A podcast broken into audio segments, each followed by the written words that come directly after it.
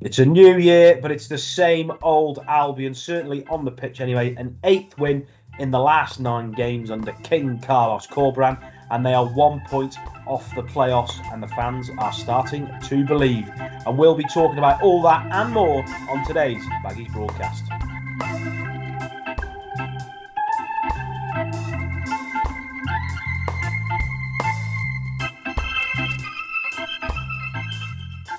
Hello, I'm Johnny Jury, and alongside me is the ENS's West Brom main man, Mr. Lewis Cox. Coxie, happy New Year to you, pal.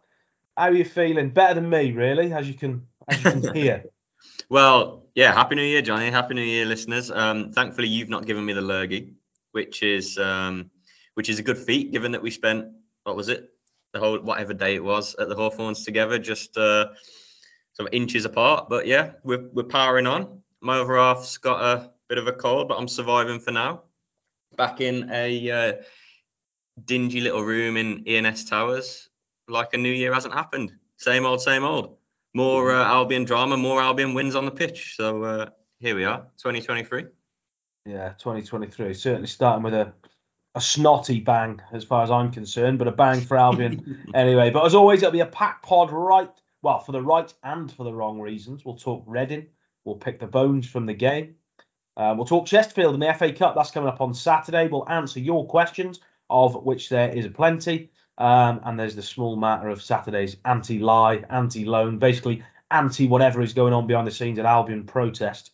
Um, oh, the transfer window opened a couple of days ago. Monday, so, uh, Johnny. It was it was Monday, not Saturday. Monday, Monday. See, your, yeah, your days are gone, mate. I'm still on festive time, mate. I'm still on festive time. Um, and the transfer window opened on uh, on Sunday, so we'll uh, we'll we'll chat about that. Um, but if you've got any spare cash, send over to Carlos. I've heard Albion are struggling a little bit at the moment with the, the transfer fund, so the club may need it. Um, but first of all, we're going to start. We're going to start with a new section. I've had a, been having a bit of a brainstorm over the last few days. We're going to try and mix it up. We always like to move forward, do we, on the Baggies broadcast? Um, I've got a new se- section. It's called Baggies Alternative Take. Now Lewis is looking at me very confusingly at the moment um, through his computer screen. Um, where I'm going to try and give an alternative take, um, either on the it'll, it'll be Baggies related because it'll be about the game that's just happened, but either Baggies or non-Baggies from the game that's just gone by.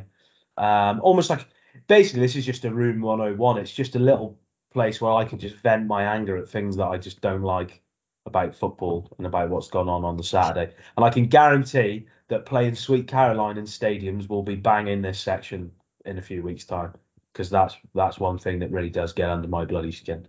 Um, but yeah so the alternative take i'm going to put this to lewis. I'll give my take on it as well uh, the booing of former players. Now, this was very, very prevalent at the Hawthorns on uh, on Monday. Um, started with John Swift, uh, a man who's played 202 times for Reading, scored 30 odd goals.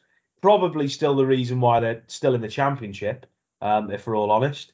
Uh, and he was booed every time he touched the ball, and then he was booed when he was taken off. And then Andy Carroll, who he's not going to win any awards for being West Brom's best ever signing or best ever short term signing um, last season. I think he scored three goals. Um, but he was booed. And then Shane Long was booed when he went off. Shane Long, the man who helped West Brom finish eighth in the Premier League, was booed. Now, so I'm not singling out Reading fans here. I'm having a bit of a pop at the Baggies fans who were who were booing. Like, what's all that about? Like, what's your opinion on this, Coxie? Because it gets. You sound it, furious, Johnny. It's really worked you up, hasn't it? I am furious with it. Like, why are these players being booed? Like, don't get me wrong if like if like I don't know, a player has gone. But even in this case, if a player goes to a bigger club but says he's going to stay, then yeah, all right, get a little bit annoyed. But like, do you know what I mean? if, I, work, like, if, if I work for Tesco and some and Morrison's are going to pay me ten grand a year more, do you know what I mean? I don't expect to walk back into Tesco on my way home from work and get booed. Depends if you're in your Morrison's uniform or not. Well, you, well, yeah, yeah or like waving a Morrison's flag. yeah. Um, uh, here's a question: If so, if you were in the Hawthorns in in a fan's seat as opposed to the press box, and and I think I know the answer here because I know you and I know what you like. You, are you saying that you wouldn't you wouldn't have booed? Long? Nah, no. I wouldn't have booed long. No, like, no. what's long done? Like, no, no, no. I, long. I agree. I, I think there's a split here, isn't there? Um, also, I think they're two different if I, I think booing Andy Carroll, just in this example of the weekend or Monday, I think booing Andy Carroll and booing Shane Long are two different entities. Because I think in one in one case you got a what was Carroll six month loan or well not not a loan was he sorry six month short term deal. Um, and then in Shane Long, how long was he at the Hawthorns? Five six years. Yeah. Yeah. Uh, Yeah, Um, something like that.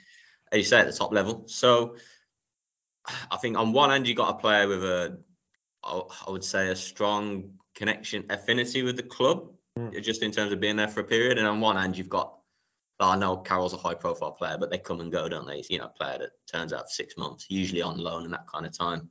Um, not long enough to build up any sort of, you know, he didn't help win promotion, did he, or great escape or anything like that. So, and so I, I think it's two different cases. I think the Carroll thing, I think it's pantomime, isn't it? And and I'm not just saying that 'cause it's Andy Carroll. I'd say that for any sort of short term player. Uh, if if they've you know whipped up a bit of a storm, especially there's a lot written about Carroll, wasn't there? And Carroll had a pop a couple of months ago, didn't he, about when Bruce was still in charge or, or something like that. Um, so there's a little bit of water under the bridge there, and and also we must remember Andy Carroll's an easy target, isn't he? He's Yeah. been sort of jeered across his whole career. But uh, if someone had a six month, you know, no mark loan at Albion, played, you know, a handful of games, fans would struggle to even remember the name, wouldn't they? Let alone sort of muster up the effort to boo. But I, I'm with you on the long thing. I- I think um, if a player's given considerable years of service in in their in in what is a short career, played a lot of games, scored a lot of goals, you know, at a great level. I, I do think it warrants sort of a bit more respect. I, but I mean, I was speaking to a press box colleague about it actually um, when it happened, and because obviously, you know, spilling no secrets here, I'm, I'm not an Albion fan, but you know, I've, I've always looked out for the club as uh, the club as where I'm from, and and my opinion of Shane Long, you know, starring for Albion in the Premier League, or, or not starring, but certainly a regular feature and doing well, is that he was a, a very effective player, did well against top sides, you know, a massive part of it. I, I thought at the time he was very well, widely liked, respected Mm. um, by the fans. I, I don't know how it ended. I heard a suggestion that that there was a bit of water under the bridge when it when it ended, maybe a little bit sour. I don't know if that plays a part in the reaction. And he's, I he's think sin- for I can remember West Brom cashed in on him because he didn't have Well, one left on his yeah. deal. he went to Hull, didn't he? Did he? yeah, yeah, Um, right, yeah. But he scored, didn't he? And it's since been, you know, he's, he's done okay against Albion on a couple of occasions, hasn't he? Um, I think whether that's a factor, I don't know. I if if there was no sourness at the end, you know, in, in his exit or water under the bridge, I think I think it's tough to. I think it's harsh to to boo him. I really do. I say someone who's given such a such good service to the club. Um, but it seems to be a thing in modern football. Going back to what you said right at the top, doesn't it? It seems to be in the game now. You know, John Swift gave so much to Reading, didn't he? And they were properly jeering him the other day. Yeah, Um, but I think there are still maybe extraordinary cases where, you know, you, you get a real long serving or, you know, icon, almost legend come back and, and they will get an applause, but they're rare these days, isn't it? It's like if a, um, well, Brunty went on to Bristol City, didn't he? Or Morrison went, went on somewhere and turned out against the Albion. Would they be booed? I I don't, it's difficult, isn't it? I don't, I don't think so, but you know, you don't quite know if that pantomime element comes in. Um, yeah, it's tricky. Just on this note, mate, I don't want to drag the point out any longer of your new segment, which I did enjoy. Um, what about players not celebrating against former clubs, even if said former club they score against was only like a month loan or you know six month loan? That should get in the bin as well, in my opinion. yeah, get that in the bin. Get if you if you're like a club legend and then Yeah, I wouldn't expect Brunty to celebrate at the Yeah. Hawthorns for the opposition. But if you've if you've played like twelve games and you're like giving it, you know, ah no no no no no no no. Yeah, in front of the hands down, Like, like, get a grip, get yeah. a grip. Can you tell? Can you tell I'm ill and naggy this morning?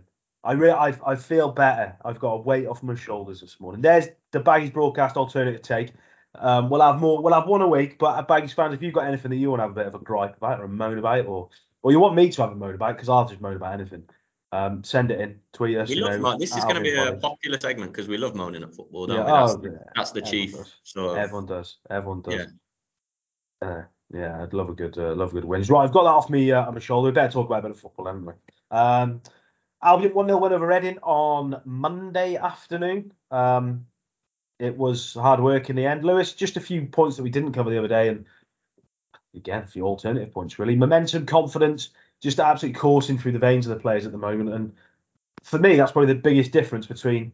Don't get me wrong, Carlos Corberán is very tactically astute compared to Steve Bruce, or compared to Steve Bruce, what Steve Bruce is at the moment. Um, but confidence and momentum in terms of the players, that's probably the main difference for me between what they had pre Corberán and, and what they've got now. Yeah, yeah, I see your point there. Um, take your point. I think to add to that, and, and it comes with conf- confidence, I would say, but um, they just look, they just look, and and we had some quotes on this the other day. I think it was from Okay Yokuslu. I think I'm right in saying um, after Reading that they they just switched on to the point where they know, you know, to the absolute inch what they're doing, what the plan is, what's being asked of them, what they should be doing with and without the ball. That comes down to coaching, doesn't it? And man management to the point of messages, you know, which is very impressive when you you realise that it's not the the head coach's first language, things like that, basic things like that. Didn't speak English till about ten years ago, um, but the message he's trying to get across, he's getting it across superbly, isn't he? Um, so yeah, I think down to knowing exactly what they're meant to be doing out there, which I, you know, I don't think. I'm not going to throw the previous manager on, you know, under the bus here entirely, but I don't think that was the case at the end of Bruce's reign, coupled with the fact that I think the players were on the floor at that point, weren't they, in terms of confidence, certainly momentum as well. There was absolutely none of either of those. Um, and now it's the opposite, as you say, and they're into a winning habit, and it's a great habit to be in, isn't it? They're they're they're flying, they're confident, they're even. They, they made hard work of it the other day, as you rightly say, but they deserved it, um, and they still had the sort of confidence to see it out. I mean, look at the the defensive record, Alex Palmer's record. Um, still, there are still things to work on. Let, us be fair as well, because Reading could have quite easily equalised through Baba Rahman late on the other day there, couldn't they? And you know, Albion are still requiring Alex Palmer to stand up strong and make big saves, but yeah, it, it couldn't be going much better, could it? Let's not kid ourselves. What is it? Eight wins in nine.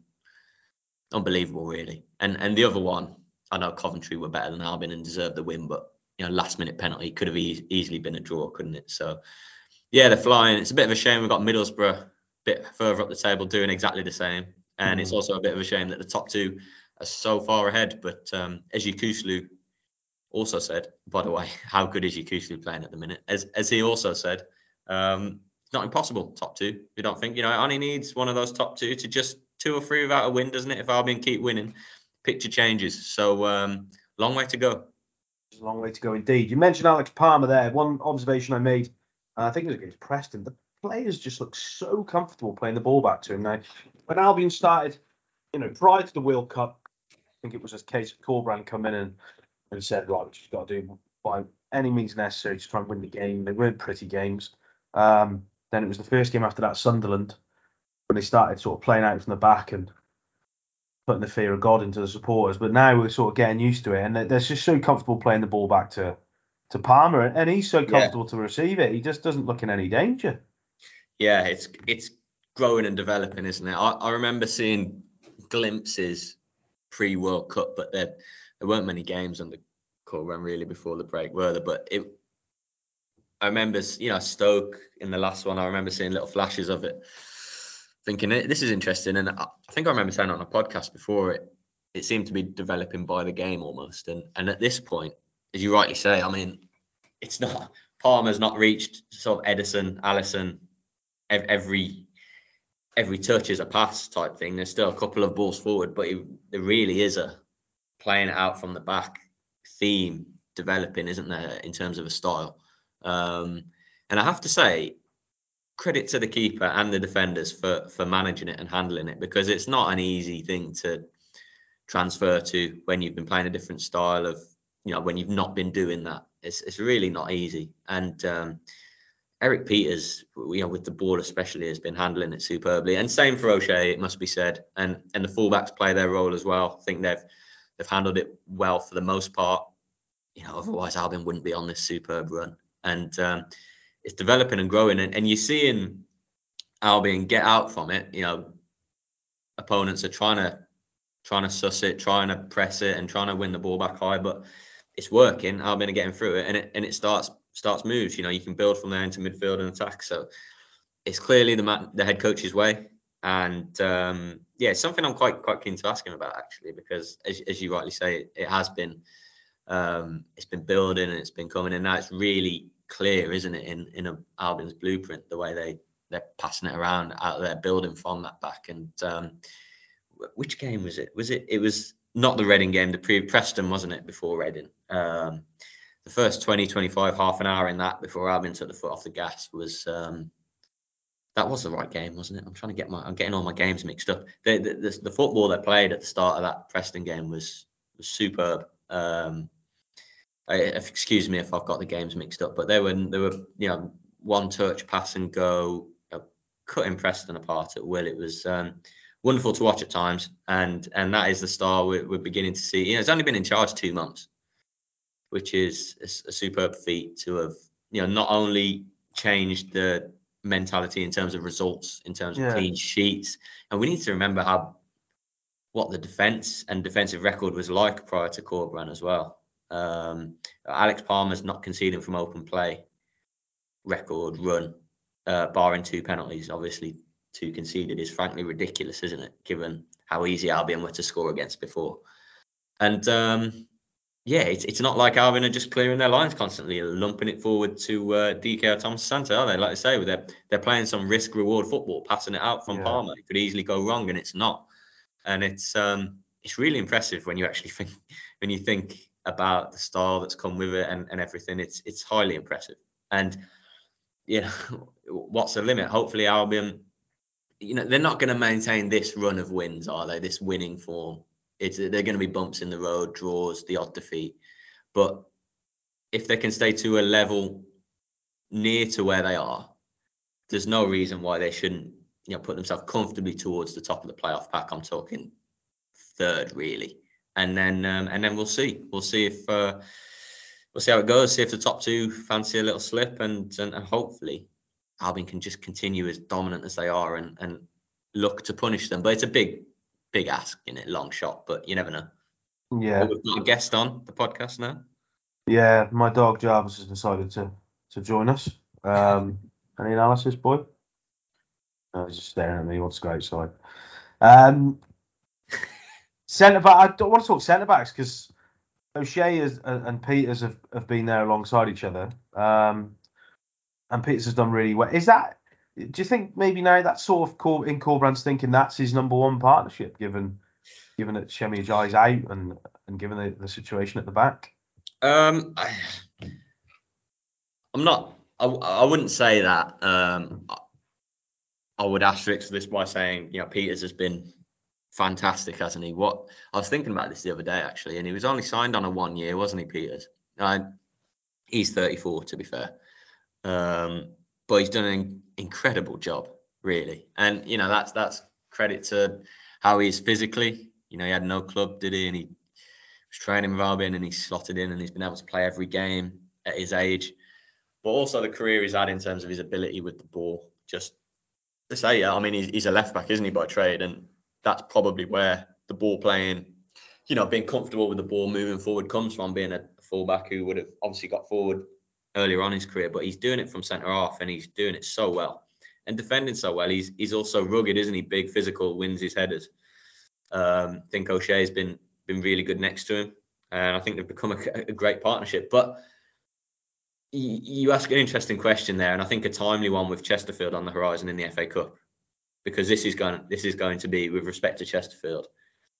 You know, how many changes is is Corberán going to make here? I mean, I, I was actually writing a predicted team out yesterday, and it it could quite easily be 11 changes, couldn't it? Quite easily, just in terms of the squad. I think um, I'd include like starting, you know, maybe a Diangana and a Rogic there who didn't start the other day. You know, strong first team players who uh, who would still be changes, obviously, you know, sprinkled in with maybe some youngsters and fringe players. But it could easily be 11 changes, and I certainly think we've got some quotes that will um, hopefully be going up online soon about this as well. I certainly think when it comes to you, Ajayi, who's obviously been out for so long on the bench recently, and not obviously not so much Kyle Bartley because he's still recovering after a, setback with his with his thigh. But when it comes to Ajayi, I think he plays Saturday, doesn't he? I think he you know he has to get some minutes back in the team, get a chance to impress.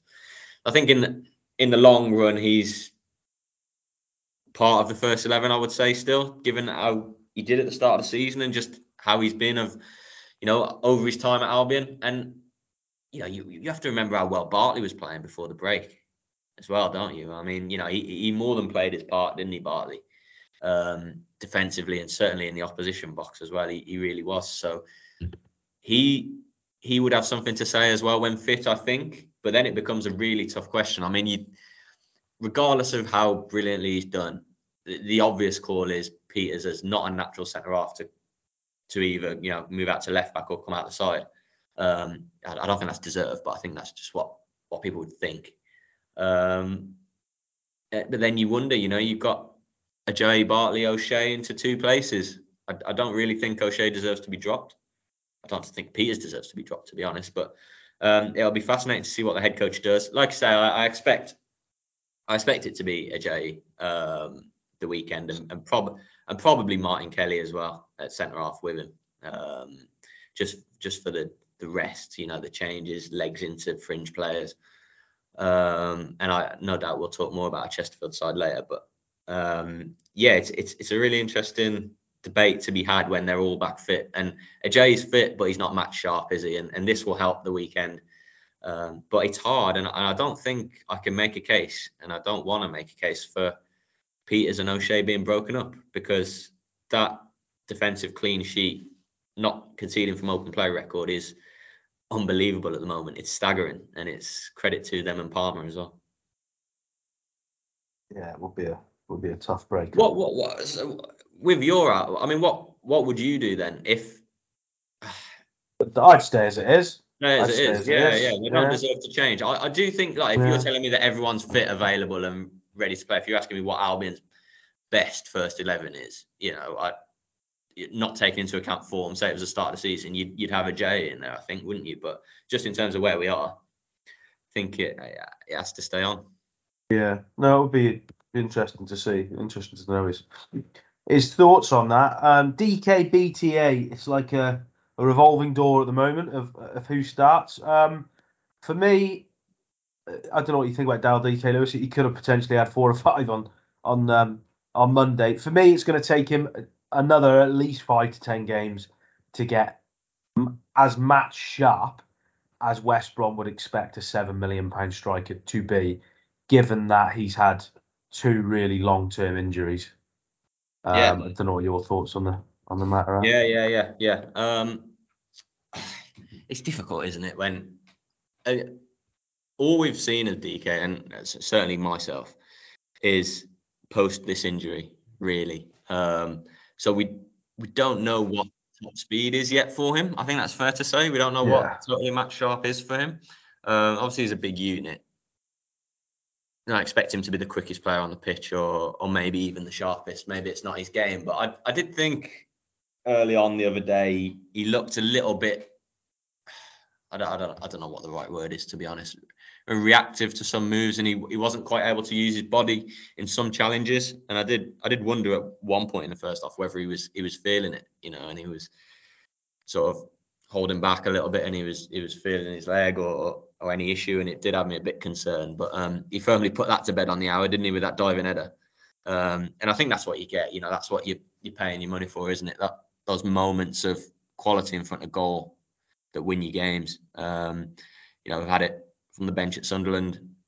And obviously, the other day, the other day was an important win, wasn't it, to continue that momentum and putting pressure on rivals on the table. So, I think you're right. I think you're right. It's you know we we need to remember that he's been out of the side for a full calendar year, really, um, a whole year. And yeah, I'm including the, the summer in that, obviously, but he still wasn't playing competitive football then, was he? So um, it's naturally going to take time. And and he's a massive unit as well, isn't he? He's not a little nimble player who, you know, I don't know, smaller muscles might take a, a bit less time to to get up to speed, but he's he's a proper unit. And and every time Carlos Corberán is asked about him, he, does mention managing him, managing his training load and match load. Probably because A, of the player he is, and B, what's happened to him in the last 12 months. So I think Albion are being really careful, which perhaps suggests the rotation. And by the way, I think it's also fair on Thomas Asante. I mean, I think Bristol, Bristol City, um, he's top scorer, isn't he? Thomas Asante, five goals, I think. So uh, a couple of spectacular ones, obviously. And I'm a fan of his. I think he's done great, to be honest, given the step up. And I don't think the rotation is a, is a bad thing. I think it keeps them on their toes, keeps them fresh and sharp for when they're coming into the side as a starter. You know, you hope. Um, uh, and when they come from the bench as well, it adds, yeah, if they're needed, it adds a, a massive um, a dimension up front, doesn't it? And can can influence the game, change the game, like we saw at Bristol City. So, yeah, I think it's working, and I think he's being managed. And I think you're right; it's probably going to take another couple of months, really. Um, I think we'll possibly into February, March, really, before we're seeing Dike maybe at full speed, 100 mile an hour, you know, full full fitness and sharpness. And I don't think that's any bad thing, is it? I think that's to be expected as well. Yeah, no, it's an interesting take. Um, right, time for an advert. Kettle Toaster Man um, he's back again. He's got everything, um, anything you want for your kitchen or for your home, any little appliance. If you want it, he's got it on Thorns Road in Brierley Hill. Um, depends what you want. It's getting a little bit warmer outside now, so it might not be electric blankets. You might be looking at other different things. This is something I found today, something I, I might get hold of because I fancy one of these. It is a Beldray Revo cordless rechargeable lightweight handheld vacuum cleaner for just £25. Well, an absolute bargain. Now, I said to the boys in our uh, little Albion journalism car school, um, it was my turn to drive to Bristol the other day, and I cleaned the inside of my car for what was the first time in a very long time, and it's looking pretty spectacular. And I'm going to try and keep it that way. So I might I might have to get over to the Kettle and Toaster and get get myself one of these little handheld vacuum cleaners. Um, so you, well, as we said, you can go to. Sorry, Lewis, go on. No, I was going to say well. Well, ENS Towers has, has recently implemented a new uh, tea and coffee making facility, as as you uh, heard pre-podcast, Johnny. So uh, yeah, the the powers that be might be taking a trip down to to our friends in Brierley Hill. Sorry, I was just going to start playing a violin there because all you people over at ENS Towers have got to start making your own tea and coffee. Yes. Buttons on them so long to the fob and the automatic dispenser, but it's okay. We we move on. uh, as we say, you can go to Thorns Road in Brierley Hill to the Kettle and Toaster Man store. You can go online to kettleandtoasterman.co.uk. Right, we're gonna we're gonna have a bit of a chat about the Action for Albion protest that took place on Monday. Um, I have got Saturday written here, but it was on Monday. Um, my days are still all over the place. Um, just a little bit of bit of stuff to start with. Albion fans may have seen a, a, a few documents circulating online um, last night regarding this. Um, there's a 61 page document, a registration of a charge, um, which has been filed with Companies House on the West Bromwich Albion. Uh, sorry, I want to get this right. It's two companies. West Bromwich Albion Group Limited. Um, it's details of a charge. Basically, it's everything um, relating to the MSD UK Holdings uh, loan, the 20 million pound loan. So basically, it's it's all the stuff that the club has basically, for want of a better phrase, mortgaged the loan against. Um, so there's some interesting bits in there, but there's not really much more than we already knew. And I'm sure on the face of it, Albion fans will see it and think, "Oh God, what's this? Something else." But um, it just shows what what the loan has been taken out against. There's five pieces of land which has been taken out against, as you can can guess. One is the Hawthorns, and the other is the training ground. Um, and then there's three other pieces of land. One on Holyhead Road, Handsworth, which is near the ground. Um, land on the north side, on the northwest side of Middlemore Road, which is the road that runs um, when you come off the Birmingham Road and you sort of go down down a bank, uh, and then you can access it from the back of uh, of the Smethwick end down a down a, a long hill, um, and then land um, uh, 146 Halfords Lane, which I was trying to work out last night. I put 146 Halfords Lane into Google, and it came up with a house on Halfords Lane. So I don't know if it is actually a house or it is a piece of land. I'm not sure. Um, but that's registered to West Bromwich Albion Football Club Limited. Um, so they're five pieces of land, and then myself and Lewis scoured through the through the the document, the 61 page document. There's a piece of unregistered land, I believe, um, but it just says not applicable on that. And then it, it's all just tick box exercises, really. Um, I, I I pointed out to Lewis as well. There's um, a list of website domain names was listed as well. Um, now I don't know if the the loan has been taken out against wba.co.uk and tickets.wba.co.uk. I'm not too sure. I doubt it, but um, that's that's one of the interesting nuggets that was on there. And then there's a load of other stuff. It's all T's and C's and, and dotting C's and, and I's and yeah, it's down there in black and white. It's it's not it's not much more than we we already knew to be honest. So on that front, I wouldn't say to Albion fans that's uh, well they're already alarmed, but it's nothing to get more alarmed about. But just in terms of the protest, Lewis, um, I was outside. You text me saying you could hear it from inside.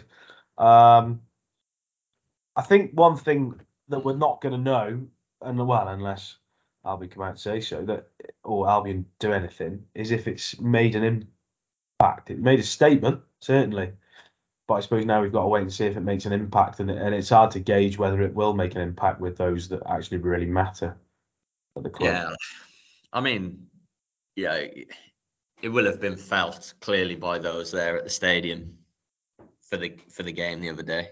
Um, uh, directors of club certainly, um, of which there are there are uh, clearly chief executive Ron Ron Gourlay. Um, there's Mark Miles as well, isn't there? On on the non-footballing side, there's four members of that particular board, aren't there? I'm not sure exactly how many of those are at the game, but clearly, obviously, the the uh, the protests were were held there to be that's that's obviously where the directors offices are isn't it? I, I, think i'm right in saying that was the plan of, of why um, wanted it there for for bigger impact and you know, we saw on some videos being shared online uh, sort of curtain windows blinds being shut um, away from it which yeah i mean i think it, it's very fair to say it would have been felt by those there. Um, obviously those it's more pertinent those not there, isn't it? And and, and those not in the country. But um, uh, Ken is British English based over here, isn't he? So um, that that would be interesting because uh, say you know Juki known as as Ken, they'll be feeling it. Everyone based over here, and they'll be very much aware of protests going on have been going on for a while and and ever growing. And as we said the other day you know to have something physical you know well attended peaceful as well you know credit to the people that protested outside the ground the other day. As i said it's it's ramping up. And uh, as the feeling gets more um, of worry and fear and helplessness it it will continue to ramp up won't it i think until the, there are more answers or there's a repayment um, so, will it have an impact? I suppose that means will it lead to anything changing? Um, that's hard to say, isn't it? And and we don't know the answer to that, and nobody does other than the uh, the chairman and the controlling shareholder, I think. So, but will it have an impact in terms of um, you know action for Albion, who are behind the protest? Obviously, have said they want answers, don't they? And a bit more clarity and obviously transparency and you know some some words from the club about what is happening, why is it happening? Will it lead to that? We hope so.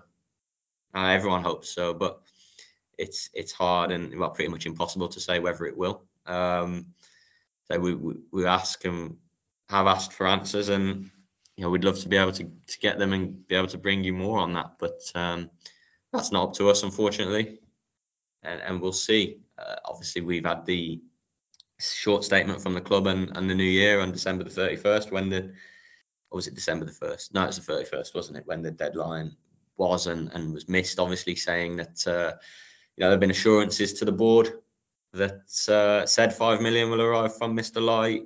Or was it early in the new year? Um, yeah, pretty vague to say the least. Uh, when does that mean? Will it arrive?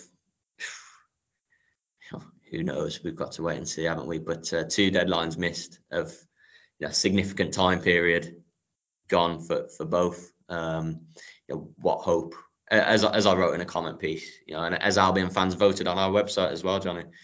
Um, you know, what hope do fans have of you know what belief and trust do they have in in that being repaid? You know, very little none is it realistically. So um, I suppose the only hope we can have on the protest front as that ramps up and know, credit to the fans is that um, that the club went when when they have the chance to because as as I also wrote, you know, it, the face and the the voice of it is the chief executive, and you know these are not not saying all of them, but these are not his calls, his decisions necessarily ones he agrees with. It's it's difficult to sit and answer and face that and talk it up, isn't it? When it's not your cause and your sort of hand is tied or hands are tied. So have an element of know, understanding on that front. But um, yeah, hopefully more answers soon is all we can hope and wish for. Yeah, well, that's come the next question. There's still a bit of radio silence from the mm. from the club. Um, I suppose in terms of what what happens next depends on how thick Lai's skin is, I suppose, and um, and if this if it gets to a point where he goes, oh, I'll just pay the five million back, you know, if he's got the money to pay it back, that is, you know, will he get to that point, or you know, I suppose, and we can sit here. The thing is, and the thing that really gets me, I wasn't going to rant on this point, and I'm going to try not to, but the thing that gets me is that we as support, we as as reporters, you know, we want to bring you stuff that is factual, and, and, and we do it when we've got it. We do. You're the first ones to know. Um, but the fact that there's such little information is that we're just going to sit here and speculate. Like, you know, we're just speculating if when, when Lai might do this or when Lai might do that, and and I think that's the and I'm just fed up at the moment, and I'm just fed up of coming on here every week and and and calling out the powers that be to come out and talk and and and, and I mentioned it briefly on our last podcast, but I will mention it again with the fact that Ron Gourlay, I've given him a lot of, of stick, you know, and a lot of it quite rightly, I I believe, and um, you know, I've got nothing against the guy personally. I don't really know him on a personal level. I think he's very nice. He, he said hello and and stuff like that. And but the what the only thing that we can can really say at the moment is, yeah, he needs to come out and talk. He needs to come out and talk and say what he can say. But you know, the five million pound loan wasn't taken out when he was here, and and he wasn't part of this MSD loan as well. That what that wasn't his decision. Um, but there's not.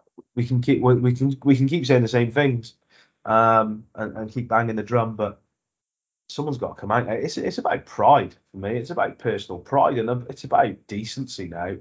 You know, and this is more on Lai really, and Ken as well. Like you say, Ken is based in in the UK. You know, he knows the ins and outs of the football club. Very much um, so on the Ken front. Yeah. I think, Johnny, you, you know, know, if if it's not all going to come out, it should be Ken. You know, sole, sole director of of the group as well, isn't he? Where the you know where the 20 million loan is. Yeah.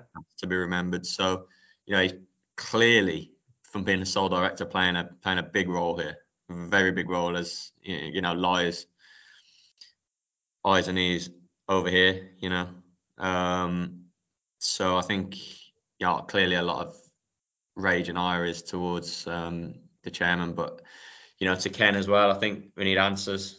Um, so yeah, yeah but I, you're right there. I, just on on the chief exec front. Um, I'm sorry to interject like that, but yeah, on the, on the chief exec front, you, are right, and as you rightly say, like they're, they're, not his cause, and it's difficult to to talk on those. But I, I think what yeah some fed up fans would you know say is that when, when the chief exec came in, you know, sort of said, well, you know, I want to improve relations and speak more. And The club have said he, he speaks at the assemblies, doesn't doesn't he, with fans fans at those.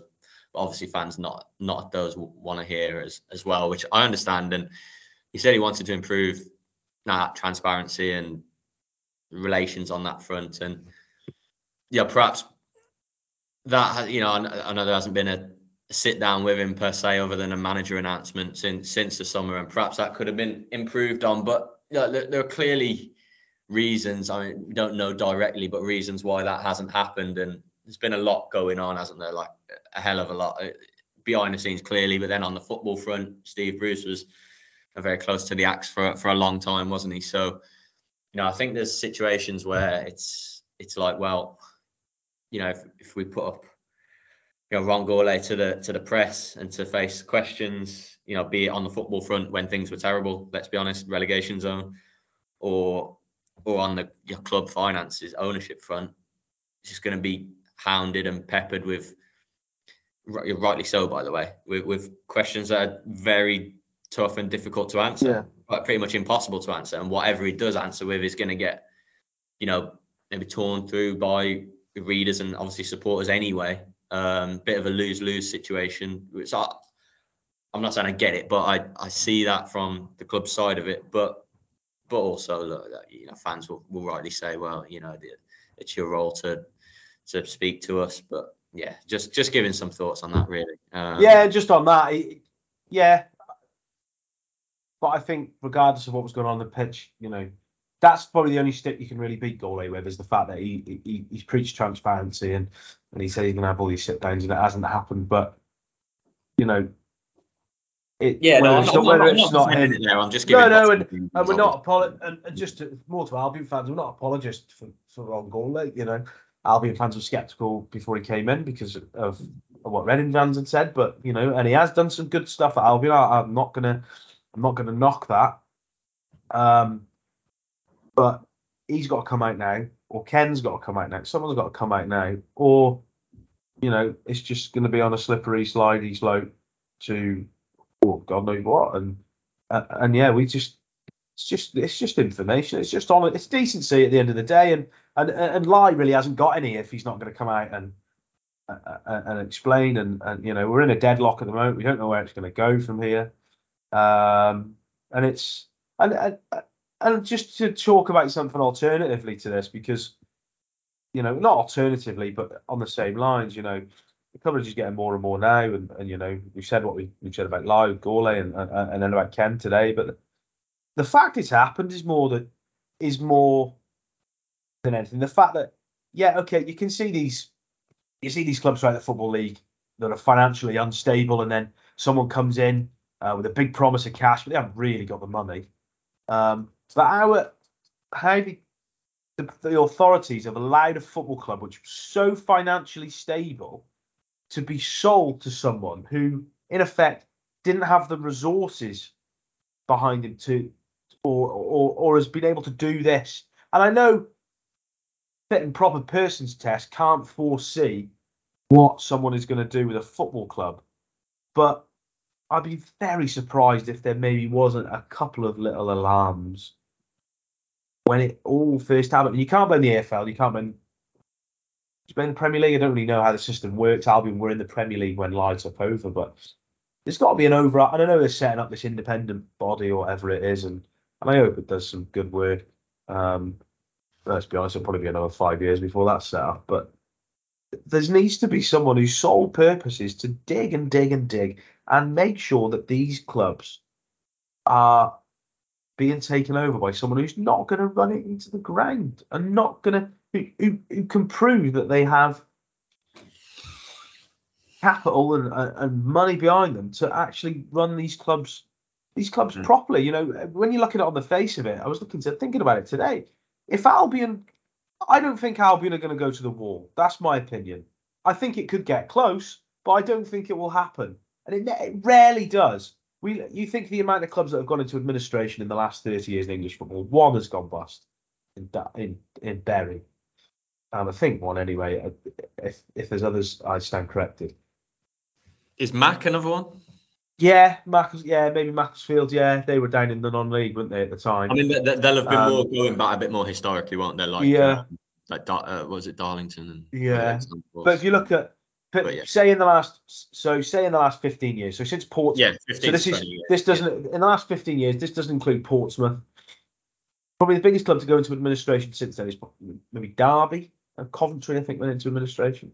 Um, if West Brom went into administration, or West Brom went, that's a big statement that a club of West Brom size can this can happen, or this is allowed to happen to a club of this size. It's just football's wrong, isn't it? And, and, and it, football's a business it's money oriented, and I get it. But the fact that it's a, it's allowing to happen, it's allowing owners to come in and treat football clubs as any other regular business. Don't get me wrong, it is a business, but it is more than a business.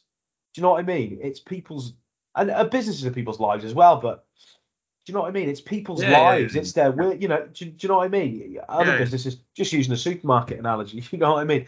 They're businesses, but you don't spend your Saturday afternoon from three till five in aisle seven chanting, "We all love Tesco." You know, do, do you know what I mean? It's not. It's yeah, it's know, their passion. Yeah, yeah. Mate, this flu is really getting to my head. I'm telling you. I'm losing it. just Um, but- not not devil's advocate, but just pointing out something there. I mean, you mentioned like you know fit and proper and all of that when obviously the takeover happened 2016.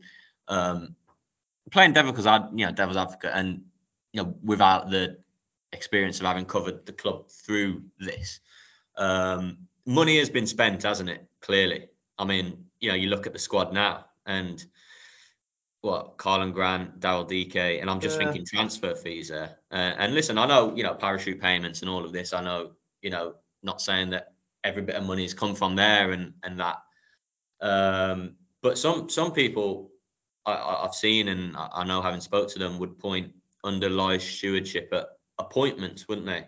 In terms of Yeah, appointments, and then I think one thing that, and you'll never find this out, but from those transfer fees spent since he took over, be interesting to see how much of it actually came directly from Lai, um, and yeah. what what actually came from what was earned and But generated. wages as well. What what was the period? Was it was I, I believe it was in Al- Albion's relegation season, was it not? Correct me if I'm wrong, Johnny. Um, yeah, When when was it the loan of uh, Krychowiak? Was it the, Yeah. the, the wages? He's on a hundred thousand. Things That's went it. crazy, didn't it? Krychowiak Jamie- Jamie was on- as well. Um, yeah, Sturridge yeah, yeah, yeah. you know that that can't have had well it certainly wasn't healthy financially at the time that i know albion was still in the prem. They were about to go down and then obviously parachute payments but i i, I highly doubt that's done anything to help wages between then and now. You know the, the Yeah. finances sorry between then and now you know what i mean? Um so yeah and, and obviously you know bad appointments in in hindsight or poor appointments or people who weren't controlling things right at the time made the decisions on those signings. And no, it's, it's what- hindsight. Those signings could have been Yeah. great and saved Albion, couldn't could have they in, in their top tier status, but but they didn't obviously, and uh, yeah, turned out to be terrible decisions. just on an ownership thing as well, and and this could, but this this would never happen in an official capacity, but um, Guochuan Lai's obviously come into a football club, and he hasn't really got much knowledge of football, you know, despite the fact that he said in his introduction statement to Albion fans years ago that he remembers Albion's 1970s or something trip to China, which I doubt he probably would. Um, but uh, we see all the time owners going to clubs. Owners of football clubs don't really know. Um, and but we saw it. It's so a bit close to home for myself, and it's been all over web. Um, that you know, Wrexham's famous American owners took over the football club. Now, if you've watched the the Welcome to Wrexham documentary, you'll know that Ryan Reynolds and Rob McElhenney at Wrexham haven't got a clue about football. Haven't a clue. But what they have, what they have smartly done, is surrounded themselves with people that ha- that do know what they're talking about. So they were advised by Peter Moores, who was the chief executive of Liverpool. They were advised by Shaun Harvey, who was the EFL chief executive, and they went and got Burton Albion's chief executive or managing director, who was one of the best in the country. And that's why they're doing. And I know it's on a lower level. I, did- I get that, and you know, you're not comparing apples with apples, but maybe that's something that football clubs have got to do. You know, if you go in and you you're all right, you've got the money, you've got the war chest, but if you haven't got the knowledge, you need to surround yourself with people who do have the knowledge. And there has been people at Albion on the board. Obviously, there is. You know, Mark Jenkins, who was there previously. You know, and, and other board members, but obviously not enough because Albion are in this position now. And and, and you know that's that's another point of view. And, and we're going on probably way too long than we should do about this topic because there's not a massive amount we can say anymore. But um, but yeah, maybe that's another point. You know, Yeah, well, it's all part. That's of, why- that's it's why all part of the six years, isn't it? Yeah. It's all part of what's gone on um, un, under the um, you know under tenure. So it's it's all obviously built up to where it is now. So it's relevant, but it's um, yeah, there's a lot to untangle and unwind. Clearly, lots of untangle a lot of questions need answering, and they still remain unanswered. Right, we've got loads of questions that need answering, so I'm going to rattle through them that have come from the Baggies fans for this first podcast of 2023. Right, Lewis, get your thinking caps on. Uh, Baggy Al, cheers for your question, Baggy Al. Going to be mischievous if we get to the playoffs. Is there anyone who would fear, who we would fear playing? Middlesbrough is the obvious one due to the current form, but Norwich, if they get a good manager. Um, just on that, breaking news: David Wagner has just agreed to become the new Norwich manager in principle. I'm reading on Twitter. Um, previously linked with Albion. Um, it's back to the question. But Norwich, if they get a good manager, could things could quickly turn things around like we did. Um, my response, but yeah, don't worry about that. We're going to be in the top two. Don't worry about the players. Don't worry about it. Don't worry about it. You enjoy your day. I think, yeah, I mean, great answer, Johnny. You know, fair play. Um, it's hard to say, isn't it? It's hard to say because you know the form table, the form book, things could be totally up. I'm not saying regards to Albion, you know, hopefully Albion are still flying when it comes to the end of the season, but regards other sides, it could be upside down between now and then, couldn't it? So, you know, at the moment you'd say Borough and Albion and are the form sides outside of the top two clearly, but like I said, just the change at Norwich there, you'd expect them to be around it. Expect a surprise package or two, but listen, just going by the squad and the players they have and how well the new head coach has done, no one will no one will want to play Albion. I think that's pretty clear. Yeah, Spencer George got us with another question. Um, does Karlan Grant have a future with the club? And if not, should we should we be looking to move him on in January to free up wages? Also, will CC be looking to recall any of our loaned out players to take a look at them through Jan? Now, I read something, Lewis, a while ago on Twitter. Someone was tagged in it. That Caleb Taylor might be getting recalled in January. Um, don't know if there's any truth in that, or whether he might be going somewhere else. I think that was um, a bit of misinformation potentially. Uh, I think we saw that at the time, and fake fake news. Odd. Yeah, we've not heard it from Albion. We've not heard it from Carlos Corberán certainly. Um, no. Though it will be one to, it's certainly one to check in with. I'm sure he's well aware and keeping track of Taylor's form there in League One. Um, good question, by the way, Spencer, wasn't it? Um, regards Grant, does he have a future? What I would say, interestingly, and I hope to publish a few quotes on on Grant this week, so keep an eye out for those from from the head coach. But he yeah, he's obviously had had Grant at his former club Huddersfield, although they didn't, you know, they barely worked together for a couple of weeks. I think it was before Grant moved to the Hawthorns, actually. Um, but he does he does speak about him, considering Grant's had very little time on the pitch, hasn't he? under Corberán, very little. Um, but he, he's always raised in press conferences, you know, and that's volunteered. That's not necessarily being asked. In fact, it's very rarely being asked. But he, he will, you know, he will name drop Grant and read into that what you will. Um, and he spoke very interestingly, specifically about his position recently, about how Grant is a, you know, he is a left sider and he, he's definitely not a striker. So that was interesting. Um, again, another one like I said about Ajay earlier, was it that will almost certainly feature at Chesterfield the weekend. But I think does he have a a long term future? I, I'm certainly not sold on that. I, I wouldn't like to say yes or no because um, could easily be wrong. But um, you know, from from how it looks at the moment, clearly, you know, he's he's not near the first eleven, is he?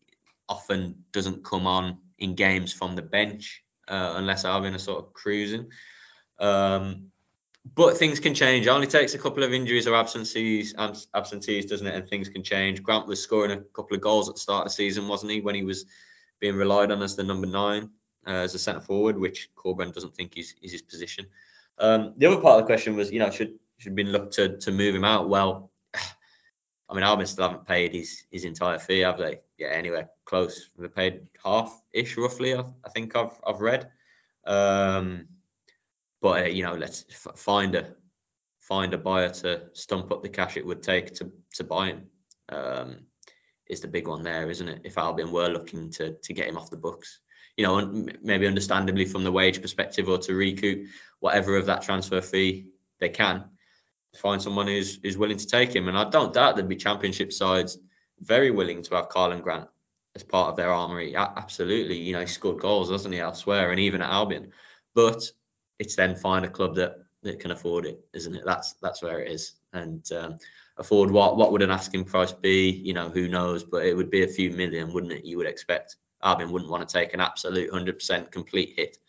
So um, yeah, a few issues with that one, but I've no doubt that Grant will be leaned on and required this season under Corberán in you know in some capacity, you know, availability, injuries, or from the bench. So I think he might have a you know a part yet to play this season, certainly. Yeah, cheers for your question, Spencer. Very uh, interesting question. Uh, Matt, uh, sorry, Matthew Botfield. Given the huge turn turnout in form, um, do you think the issue on the pitch for the last few seasons has been down to poor managerial appointments, Bruce's tactics were outdated. Val tried to play their style. Was set for an underdog team. Um, yeah, but then I think the players need to take a little bit of responsibility as well. I don't think the players cover themselves in glory under Val and under Bruce. But yeah, probably the yeah, you've got to say you've got to say you, know, you don't have two bad seasons or have a bad season under two managers and then throw in another manager and not praise him for turning things around, which he has done. Um, so I'd say that's probably yeah, Corberan's influence is probably the main reason. Well, it is the main reason why Albion are, are where they are at the moment. Right. Yeah. I mean, yeah, it didn't happen under two predecessors, did it, in the previous season? Um, so clear, yeah, clearly, and, and that's not to say, yeah, yeah, like you look at the playing squad, but then you look at the playing squad was good enough, better than where it was, where it where it ended. Um, so the predecessors, you know, should have either should have done better or they weren't the right appointments, they weren't the right time, they didn't bring the right style. Any of the above is is relevant in my opinion, um, albeit a little difficult for me to say without having seen a lot of it. But uh, but yeah, yeah, down to the down to the head coach. He, he he's getting out of this squad what you know I think is there, you know, in terms of quality wise for the championship.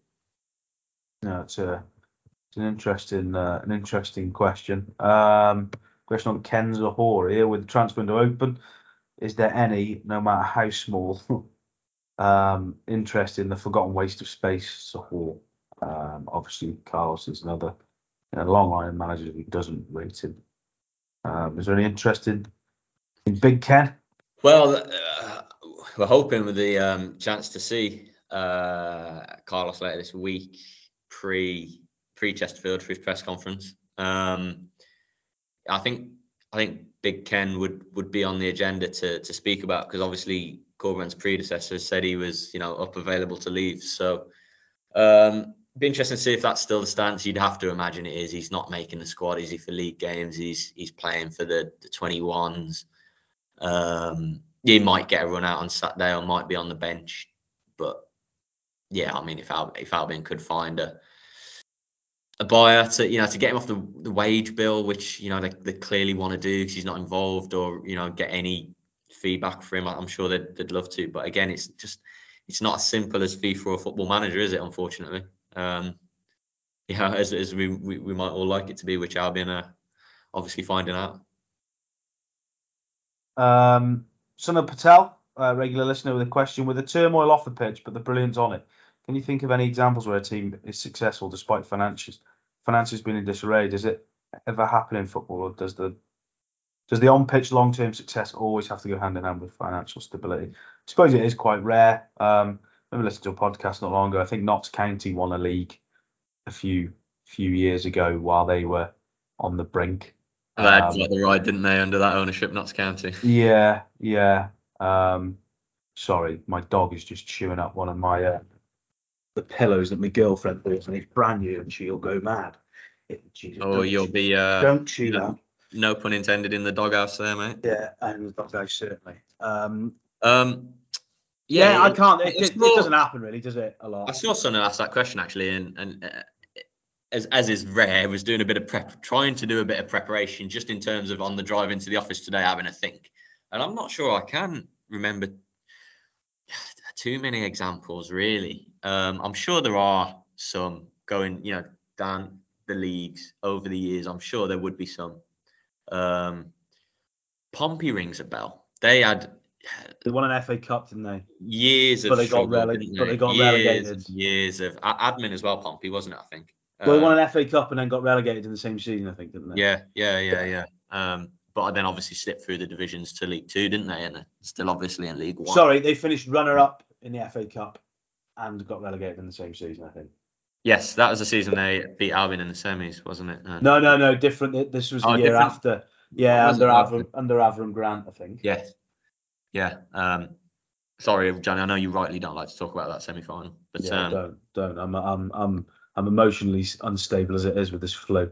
Yes, sorry. Um, do you know one that? Do you know what? Do you know one that actually really randomly jumped into my mind, and I guess this is one you'll either have followed or, or know about, or, or, or you don't. Um, the Scottish case of Gretna. Do you remember Gretna? Yeah, Gretna. Yeah. They they, they flew up the leagues, didn't they? Um, yeah. I, I, don't know the ins and outs. I really don't. And I, I was on, you know, I was a bit younger at the time, so I didn't follow it closely. But they flew up the leagues, really competitive, successful. Did they get into Europe possibly? I think they got um, to the Scottish Cup final.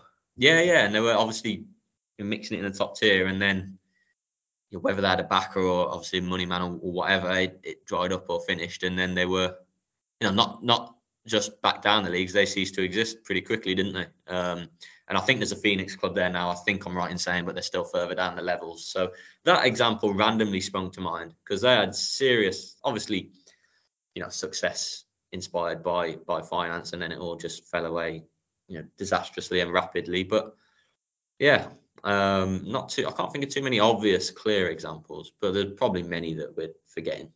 Yeah, a couple more. Um, Darren Price, with the window reopening, in hindsight, was our shambolic deadline day actually a good thing? Rogic has been great, and with Livermore not making the bench, it's hard to see another midfielder playing regularly. Signing Pieters has meant we have a better balance to the squad. Um, yeah, it's a good take, really. Um, I'm sure Steve Bruce has been a very good signing, hasn't he? Pieters has been a very good signing. I'm sure Steve Bruce sitting at home on his sofa is probably not agreeing with that about um, about the shambolic deadline day actually being a good thing. Um, I was thinking, I was thinking the um, other day, Johnny. Sorry, randomly, it is related, but how interesting it is that Pieters signed on a one-year deal and Martin Kelly got two. Yeah. Uh, because I, I just think, you know, not much behind this, but just thinking, I mean, it probably, you know, just by how involved they have been. Obviously, Kelly's you know barely played. Pieters been a bit of an ever present of late. Um, I would probably, you know, wanted it to be the other way around, wouldn't they? And have, have the luxury of a couple of years from Pieters, as as he's the one in the, not just in the squad, but in the side. Yeah. No, it's an interesting take. Similar. Well, well, actually, Pieters has got a couple of years on Kelly as well. Pieters yeah. 34, I think Martin Kelly 32. So, um, yeah. and you know, Pieters has played football of late, hasn't he? When Martin Kelly um, clearly struggled for a couple of years, but uh, yeah, interesting. No, it's um, is indeed good take. Cheers for your question. One final question, um, and it's going to come from Happy B seventy nine, who is oh no, we got two. We got two, maybe two. I need to read this other question to make sure it's not libelous. Um, Happy B seventy nine. Um, Happy New Year, chaps. Um, I read an interesting theory that such is the incompetence of the ownership, it results in MSD eventually being owed so much that they directly take over the club or broker the sale to another party. Any thoughts? Okay. At, at, least they know how to run a business. Mm. Um, it's tough to say, isn't it? Really, I, I don't rule. I wouldn't rule anything out given what's happened at Albion in recent years. But yeah, I'd say I, well, probably you're probably similar, Lewis. It's hard to to say if that is going to happen or not, or whether that is it can even ha- actually can happen. But I suppose you know if if Albion don't pay the loan back or can't afford to pay the loan back, then the assets get sold before MSD takes an ownership, or if they could take an ownership. Yeah, sorry, uh, Johnny. My laptop had a moment when you were speaking um, just then, so I missed the like half of that question. So um, we'll have to read it out. We'll read it out again. Happy New Year, chaps. Um, I read an interesting theory that such is the incompetence of the ownership, it results in MSD eventually being owed so much that they directly take over the club or broker a sale to another party. Any thoughts? At least they know how to run a business. Um, I suppose it's like like I just said there. It's hard to say. Well, yeah, um, no, it's yeah, yeah. Whether it's even possible, I don't know. I'm not. No, oh, you, it's hard to answer, and you, I wouldn't like to say without knowing the legalities and the, you know, the. I'm a long way and far from a financial expert, so um, yeah, it, it is hard to have an answer on these things. But you know, the, when you read it, I mean, the thing that jumped out to me was, you know, worst case scenario type thing, but you know, the worst case scenario is stuff we've talked about previously, isn't it? In terms of um, you know, ad- administration and clubs going to the wall. So um, yeah, hopefully we don't, you know, we don't get don't get down the line to that point. Is all that we can, um, you know, cling on to and hope for, really. Um, but ha- and, and it's plotting away, you know, finding finding your way out of the woods, isn't it? And and hoping that things can take a turn for the better. They seem to be doing on the pitch, and you know, can they do it off it? Let's let's hope for a better 2023 on that note. Yeah, fingers crossed. Um, thanks for your questions, Baggies fans. Right, FA Cup Chesterfield. Um, Lewis said he got a predicted lineup for us. Lewis, what? Uh, what oh. Well, give us your give us your early yeah. prediction. I've got a squad list in front of me, so I'll do the same as well. Well, I was just I was, um, yeah, I, I, I did one yesterday, and I was just trying to go from a four-two-three-one, just trying to keep, you know, think what it would be if if Corberan kept the same formation, and uh, I think I came up with Button in goal. I imagine there'll be changes. Um, right, I, I, I said I said earlier, didn't I? Jay and Kelly centre half. So I think I think my right back could possibly be Ethan Ingram. Um, Yeah. just for the lack of too many other options, really. I think there's obviously the Zac Ashworth option on the left, but I think I went with Reach. Um, I went with Adam Yeah. Reach, I know one of his many positions. One but, of the um, two. Yeah, so that's the back four. Um, I think the Who's, second who's your- is- who you playing centre half? Oh, sorry, Kelly and Ajayi. Sorry. Kelly Um, right. yeah, yeah, yeah, yeah. Uh, Ingram, Reach, uh, fullbacks. Centre mid's quite straightforward. I think Livermore and Gardner Hickman. Livermore coming back into the squad, not been involved as, as late, just as a selection. Um, Gardner Hickman with a start, I, and I put as as I touched on earlier. I, I think Diangana and Rogic didn't, and I've been involved of late. Didn't start the other day, did they? So I think that might be a stretch. I don't know if players of, of that level will be involved. I don't know. Clearly, it could go a lot longer. I, I don't think the dog quite agrees with you, Lewis. to be honest. Oh, okay. Sorry. Hold on, two seconds. Probably many Albion fans don't agree with my su- su- suggestion either. Jo- Johnny's going to salvage his uh, his living room as, as I speak for all listeners. There's great background noise there. Um, yeah, for for anyone still unfortunately listening, um, I went. Yeah, what was it? my forward three? So oh, he's back. Hello. Hold on, hold on. Um, Oh, so I included. the- I, I'm talking on to the, the listeners, Johnny. I included Diangana and uh, and Rogic in my front three, and also uh, Karlan Grant on, on the left side of that. I mentioned that Corberan sort of sees him out there in that role, and, and I think that's what many of us see, isn't it, rather than a centre forward. So yes, Johnny, I've gone for Diangana and Rogic as part of the three with Grant on the left. So you know, Diangana out to the right, and I think Rogic in the hole. I can see that having not started the other day, and I've just about gone Cleary up front. That was I, I don't think it'll be Thomas-Asante or Dike, and yeah, Cleary or Zohore is Zohore going to be involved at all? We don't really know. I think Cleary's involvement earlier in the season might give him the nod, but yeah, that's my eleven. Be on the, he'll certainly be on the bench. Is your living room in one piece, mate? That's Oh yeah, it is. I don't know what he's whinging at. He's probably just fed up about his chat, and he. Um, but yeah, have you? I, I've googled Albion squad. This is a little bit of a funny, funny tale to, to finish off the pod. I've googled Albion squad, um, and it's on the club website. It's got their middle names. Um, Jake Cyril Livermore. Just a few, uh, a few Right, ra- random, random middle names, um, which is uh, hopefully Just named after the great Reach Cyril. Cyril. Yeah, potentially, potentially. That'll be one to find out. Yeah? Yeah. we know we've got some Cyril connections, haven't we? Brad, Yeah. Brad Kenneth Zohore's first name is actually Albin. Did not know that. first. Albin. Oh, maybe Yeah. that's on his Wikipedia. Let's have a look. Albin Kenneth Darup Zahor. There you go. That'd be an something. expensive one for the back of the shirt. I know, yeah. Learn something new. Remember that at uh, former shots where they charged you by the letter. I know, I know, yeah. Long, long time. I've had Albin shirt for a long, long time. Um, Lewis, just final one. Do we know what didn't class Laris, is? you didn't get Lara Sigurdsson on your back, did you, when you were a nipper? Short ones, I know. I was got a short. Um, do we know what Carlos's stance on the FA Cup is? Whether he is going to make all these changes? Do we know if he, Oh, if he? Um, some managers don't really care about the FA Cup anymore, do they?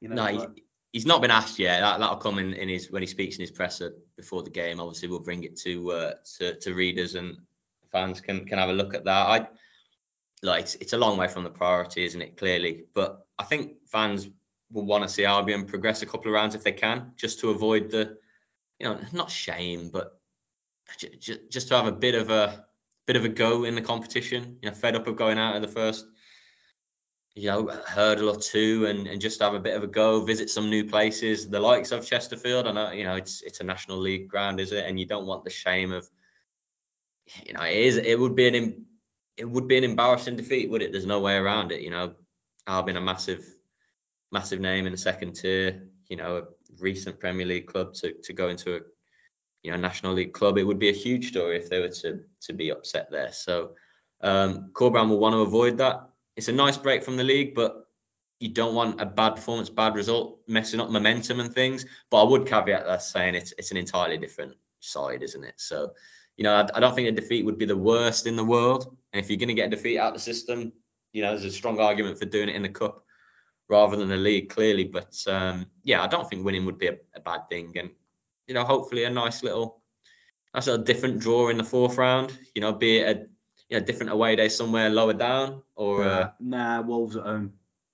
Well, yeah, no, that's, that's all we that's, want.